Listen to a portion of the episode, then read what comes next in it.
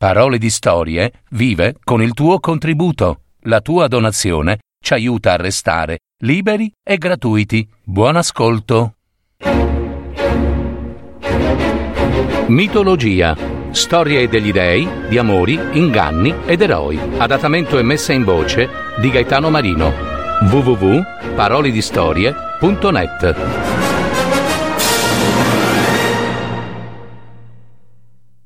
Pigmalione e un amore d'arte.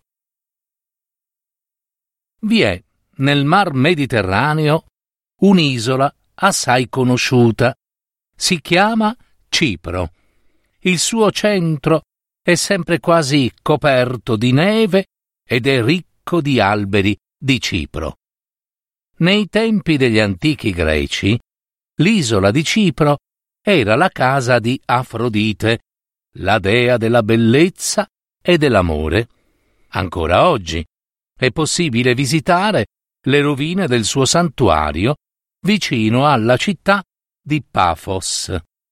Afrodite, proprio perché residente nell'isola di Cipro, veniva chiamata pure con il secondo nome di Cipride.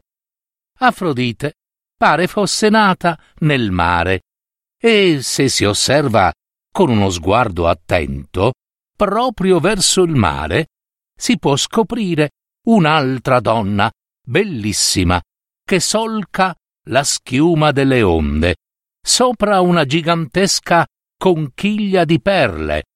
Gli antichi romani la chiamarono Venere, anche lei dea della bellezza e dell'amore.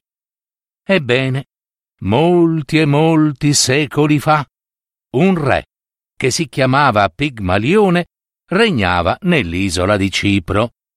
Egli, oltre ad essere re, era uno scultore e scolpiva statue di divinità e semidei che frequentavano l'isola, allora assai affollata. Pigmalione era tanto stimato per la sua bravura e abilità nell'arte di forgiare sculture che chi ammirava il suo lavoro diceva che le sue statue erano talmente perfette che parevano vive, proprio vive, e a qualcuno parve persino che respirassero. Così dicevano.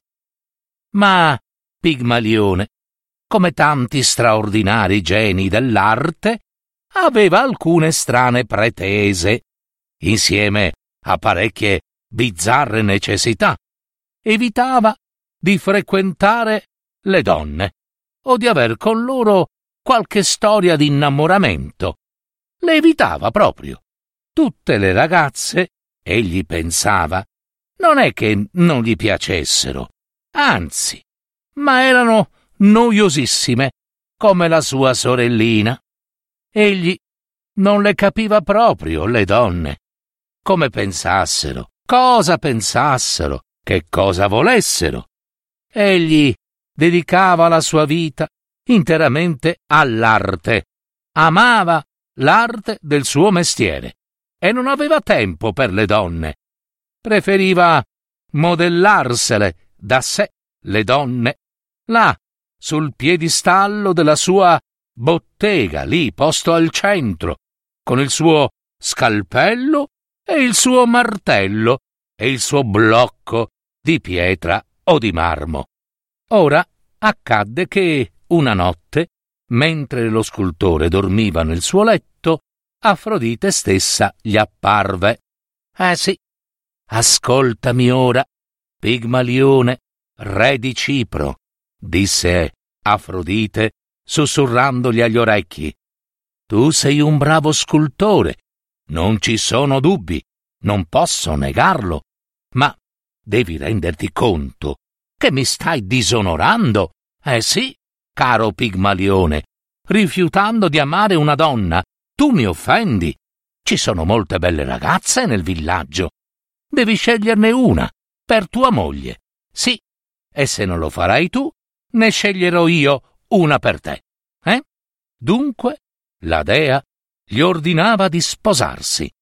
Pigmalione capì che Afrodite non andava disubbidita. Eh, non si scherza con gli dei. Presto quell'ordine di matrimonio divenne un incubo. Ma subito Pigmalione ebbe un'idea astuta. Oh, meravigliosa dea Afrodite, disse rivolto alla dea della bellezza.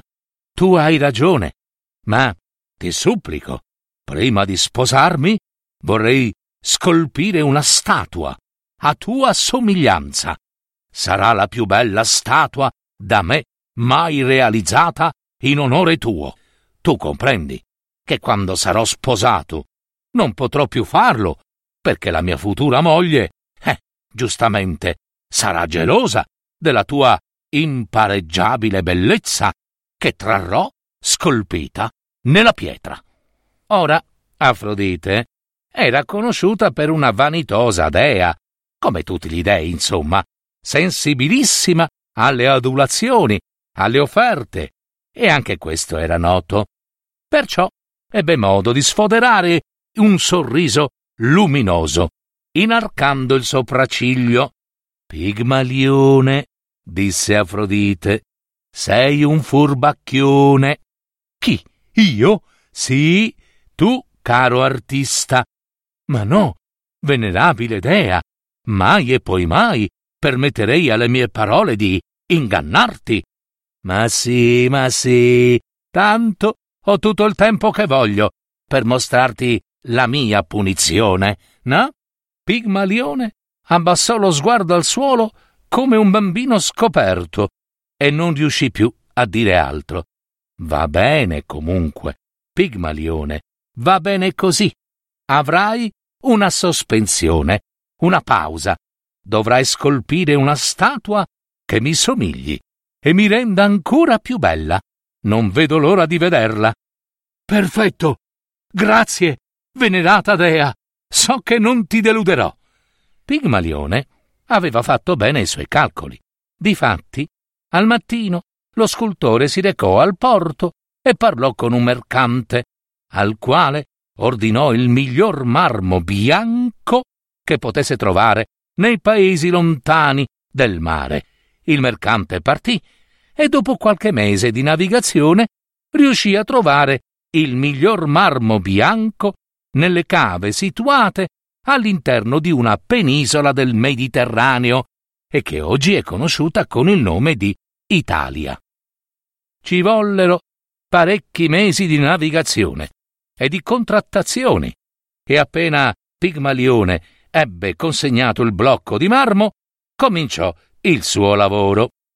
Egli voleva descrivere in un solo tocco i vari stati d'animo e sentimenti della dea, ogni cosa in un'unica scultura, ma pareva un'impresa impossibile, mai riuscita ad alcun artista della pietra, e infatti passarono alcuni mesi, ma Pigmalione non aveva nemmeno ancora cominciato. Quando Afrodite gli apparve in sogno per rimproverarlo del ritardo, Pigmalione rispose che l'arte non poteva avere fretta, perché altrimenti si sarebbe sprecata ogni meraviglia, ogni magia. E aveva ragione, perché dopo aver finito l'opera e quasi un anno trascorse, la sua statua, che raffigurava Afrodite, la dea della bellezza, era straordinariamente bella e piena di splendore, perfetta, insomma, bianca e candida come la neve appena venuta giù, nessuna macchia, nessuna sbavatura, un'opera tanto vicina alla realtà da sembrare e apparire più vera del vero. Insomma, pareva respirasse, pareva avesse sentimenti, pareva che vivesse. Concluso con le forme, Pigmalione dipinse di blu gli occhi, con un colore ottenuto segretamente da sostanze naturali, che solo lui conosceva, perché bisogna sapere che in quel tempo e per parecchi secoli gli artisti furono straordinari artigiani in tutto e per tutto, gelosissimi nel procurarsi gli attrezzi del mestiere. In quegli occhi, infatti, si vedeva l'alba del giorno, tanto erano perfetti, la primavera. Il gioco di ombre e luci dei capelli di Afrodite scultura erano così quasi inquietanti che si potevano immaginare come scossi da una leggera brezza. Tutto era in movimento, tutto era pura energia, pur essendo marmo, freddo, e così tutto il corpo, il viso, le braccia, la veste, i piedi apparivano pieni di grazia sinuosa. Appena concluse l'opera, Pigmalione rimase meravigliato lui stesso della sua creatura marmorea.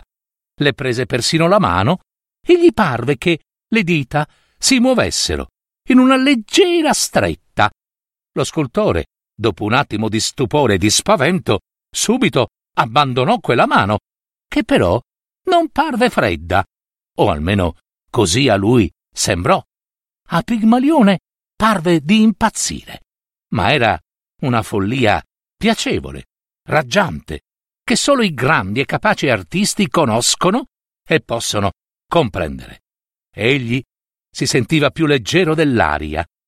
Trascorse qualche attimo e timidamente lo scultore si riportò nella realtà. Quante domande la sua mente rivolse ai suoi pensieri, ai suoi dubbi, alle sue speranze. Era davvero marmo e non carne e non sangue. Era così vera. Poi, senza esitare, un impulso lo vinse e la baciò. Sì, baciò la sua statua. No, vi scongiuro, non biasimatelo, non deridetelo. È questa una follia sana d'un vero artista. E sembrò che lei, dicono, l'opera meravigliosa, avesse ricambiato quel bacio. Pigmalione non volle abbandonare la sua scultura. Non una sola volta la lasciò sola in casa e quando questo accadde i suoi pensieri ricorrevano a lei, solo a lei. Ora accadde un giorno in cui si celebravano nell'isola di Cipro le feste in onore della dea Afrodite, che Pigmalione, prima di recarsi alla festa grande, deponesse sul suo letto la bella statua, con un morbido cuscino, e che la coprì con un lenzuolo di lino puro. Quella notte Pigmalione si recò al santuario di Afrodite, accese una lucerna d'olio e si inginocchiò. Dopo un po', dalle sue palpebre chiuse sgorgarono fiumi di lacrime. Pigmalione, folle d'amore per la sua opera d'arte, domandò, supplicò la dea Afrodite di concedergli una donna che assomigliasse alla scultura da lui forgiata. Ma Afrodite rimase in silenzio, non gli parlò. Pigmalione allora attese un po', ma poi si alzò e se ne tornò sconsolato e disperato alla sua casa, nella sua bottega. Ma appena varcò la porta di casa, egli percepì qualcosa provenire dalla sua camera, un fruscio di veli e lenzuola. Subito si precipitò in camera e vide quanto un desiderio che pareva sogno impossibile potesse prendere forma. Grazie agli dei, vide che la sua opera aveva preso respiro, era viva, era lì, e per davvero questa volta, davvero, la donna, assolutamente identica alla sua scultura, che Afrodite aveva chiamato Galatea, ora stava lì, lì, stesa, sul morbido letto, le sue vesti cinte, il suo corpo proiettato dalla lucerna creava strane ombre sui muri, mentre un dolce profumo di rose rosse s'era sparso per tutta la camera. Galatea stava con un sorriso timido, quasi d'un cerbiatto smarrito, che chiedeva al suo scultore di proteggerla. di abbracciarla e di amarla. Pigmalione pianse dalla gioia, pianse proprio, accolse e sposò la sua Galatea e dalla loro unione nacque una bimba che prese il nome di Pafos. E con il passare del tempo, il luogo sull'isola dove nacque Afrodite prese proprio il suo nome.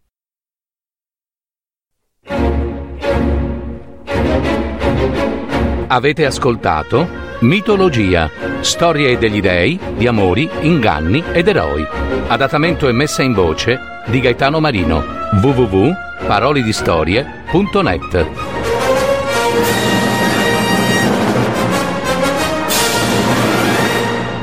Registrazione effettuata presso gli studi della piccola sartoria dei teatri.